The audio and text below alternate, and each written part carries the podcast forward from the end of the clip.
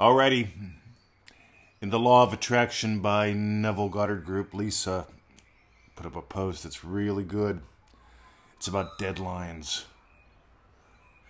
And sooner or later, I'm going to get around to talking about deadlines, but first, I want you to get this is all about you.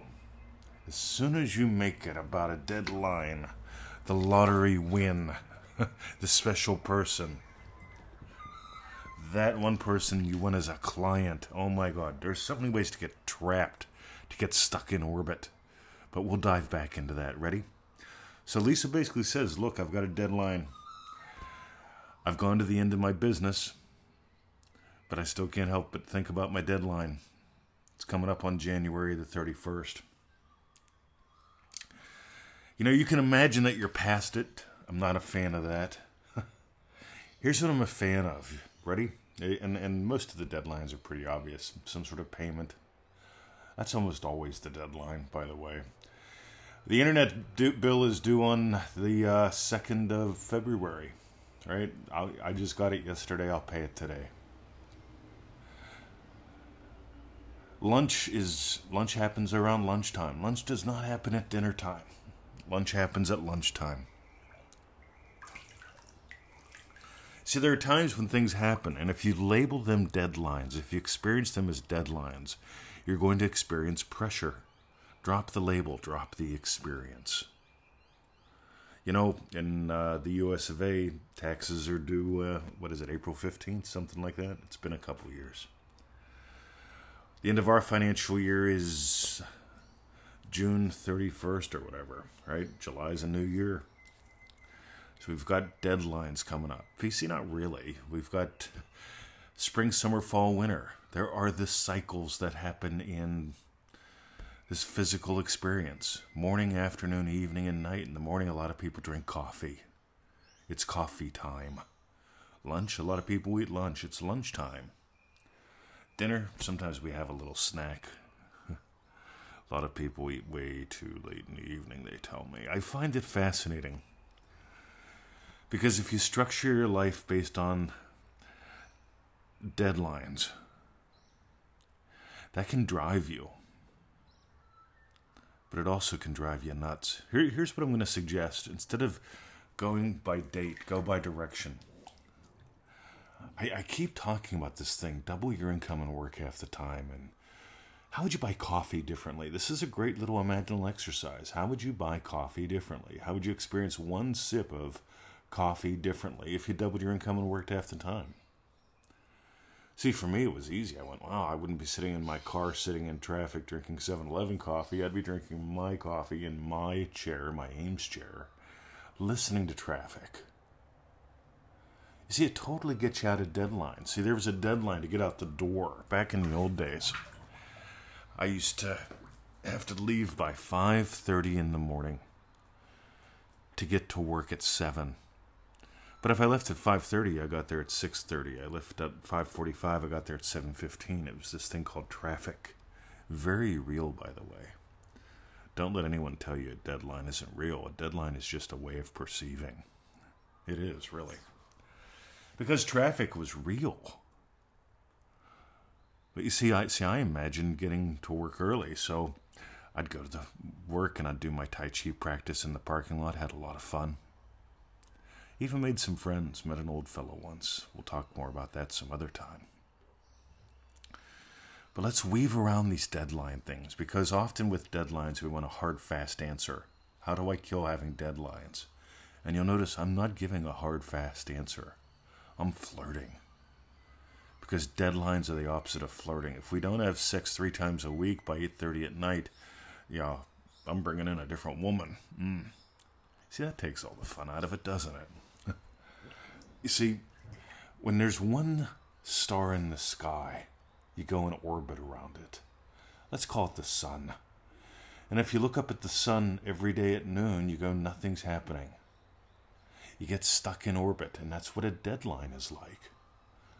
On the other hand, if there's many, many stars in the sky, and you look up at night, you know, back in the old days, they developed this thing, was it called astrology or something like that? Astronomy where they made up stories about the stars, about groups of stars. They had stories about 12 or 13 of them. Groups of stars. And people today, to this day, they look for new stars and comets and things up in the sky because there's always something to notice, there's always something to do. And when it comes to quote unquote your manifesting, if you find yourself fixated on something, the big win, the big deadline, you're doing a couple things. One, you're imagining you're smaller than the star. And two, you're focusing only on one star in the sky. You see, the North Star, we call it Polaris. Back in the old country in the US, if you wanted to go north, you looked for Polaris. Down here, you look for something else. You know, we've got the Southern Cross. We're in the Southern Hemisphere. We don't have the Northern Star here. It's still in the sky, but you can't see it. But here's the deal, guys. Don't get fixated. Because if you get fixated, you're going to need a fix. And if you need a fix, your desires go to shit. And then you feel pressure. So, I manifest directions. If I keep doubling my income and keep working half the time compared to what I used to, how else would I buy peanut butter? How else would I experience one sip of coffee differently? You see, it changes everything when you set a direction in your life and you stop worrying about deadlines. By the way, with any specific deadline, you're going to make it or you're not. Some days, lunch is going to be late. But if you imagine the world is over, right, if the lunch is two minutes late, and you've imagined, see, if I imagine up Victoria's Yum, lunch is a little late or a little early or a little different than I expected, I still get Victoria's Yum. It still turns out to be a yummy meal. On the other hand, if I imagine the day is a disaster because it's 12:07 and we haven't started lunch yet and my whole day is ruined because now I'm going to start my nap late, which means I'll be getting up late, which means I'll have to do something else late. Under pressure. One more. How many different buns are you putting in the oven? I swear to God. And it's our new Triple D crew is getting this already. Joseph Goddard. My Joseph Goddard me- method is the cure for so many things. If you need a cure, right? If you're if you're consumed by deadlines, you're not given enough life to different desires. I get it being a business guy. Business is important. But if you find yourself in orbit around it, Notice before I get out of bed, I give life to 5 to 10, 6 to 12 different desires every day. Specific events of today having already gone my way. Because here's the thing if you run on the same path every day, every day, every day, every day, every day, every day, every day, you create a rut. And that soil gets tamped down hard and nothing will grow there and it gets really weird. But on the other hand, if you choose a slightly different See, if you've got a lot of different paths that you travel on, if you explore a bit here and there. Again, before I got out of bed, my Joseph Goddard, I've nailed some business things like the podcast, your emails, your emails that imply you love the podcast and you signed up for manifestingmasterycourse.com, that kind of thing. But I also notice I keep saying about Victoria's Yum. I imagine up her yum before I get out of bed. I experience that. It implies something about the meal. I experienced something about the day at the dog park. I experienced something about, I believe today we're taking Victoria's new BMW. It's new for her, used for someone else, over to the mechanics to get it uh, the finalization on the paperwork so we can transfer it into our home state here. She bought it out of state from a friend. But here's the cool thing I imagine these specific events having gone my way. When you start doing that, you start getting gold.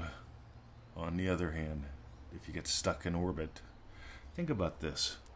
There's nothing worse than a path that just goes round and round. I once had a dog, and I kept him in the yard, and I had to keep him on a chain because we didn't have a fence. And basically, he'd just run in a circle all day long. It was interesting because he ran in a circle all day long. And if you're stuck in a circle, if you're stuck in orbit, it's time for you to let go of the leash. Do the Joseph Goddard. Just do it. Do it, do it, do it. One more. if you've been stuck like that, do that Joseph Goddard, but also manifesting to the manifestingtothemax.com. There's some real goodies in there with the tools, but more importantly, there's some stuff in there with identity based manifesting wove through the entire course. Because when your identity bumps into a deadline, it's devastating.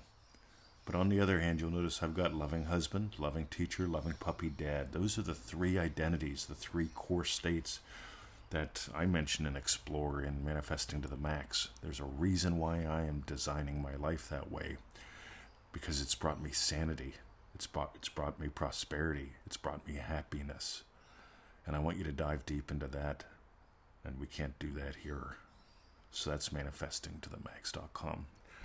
So if you got gold, yeah, I just made a suggestion. If you're just getting started with us, easymanifestingmethods.com. Go sign up for those. Make sure you check your inbox for the confirmation email. Click the link in that so you can get those daily emails. They will rock your world. That's easymanifestingmethods.com. And the core behind it all, if you haven't done it yet, manifestingmasterycourse.com. Mm, that's that 90 day adventure, $97. It's a buck a day. If you're getting gold, again, this is just pseudo random stuff. This is what's based on what I read in the morning, what mood I'm in. A course is a course, a course of horse. How's that song go? A horse is a horse, a horse, of course. That's the Mr. Ed theme song. Anyway, too early for that. Have a lovely day and join us. See ya.